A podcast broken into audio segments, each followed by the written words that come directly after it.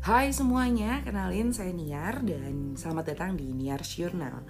Niar Journal ini uh, merupakan kelanjutan dari, bukan kelanjutan sih ya, sisi lain dari Niar yang enggak secara visual tapi uh, kita coba cerita-cerita juga lewat suara karena menurut Niar salah satu cara untuk sharing paling enak dan gak ribet itu adalah lewat cerita biasa alias verbally dan Niar tuh pengen banget sih. Sekarang akhir-akhir ini kan kita sering ngomongin mimpi ya. Maksudnya kayak kita udah umur uh, tertengahan antara 20 ke 25 eh atau pertengahan ke 20 ke 30 dan sering bertanya kepada diri sendiri gitu uh, sebenarnya apa sih yang aku kerjain selama ini tuh bener nggak sih? Atau sebenarnya apa yang aku kerjain selama ini tuh sesuai nggak sih sama yang aku mau?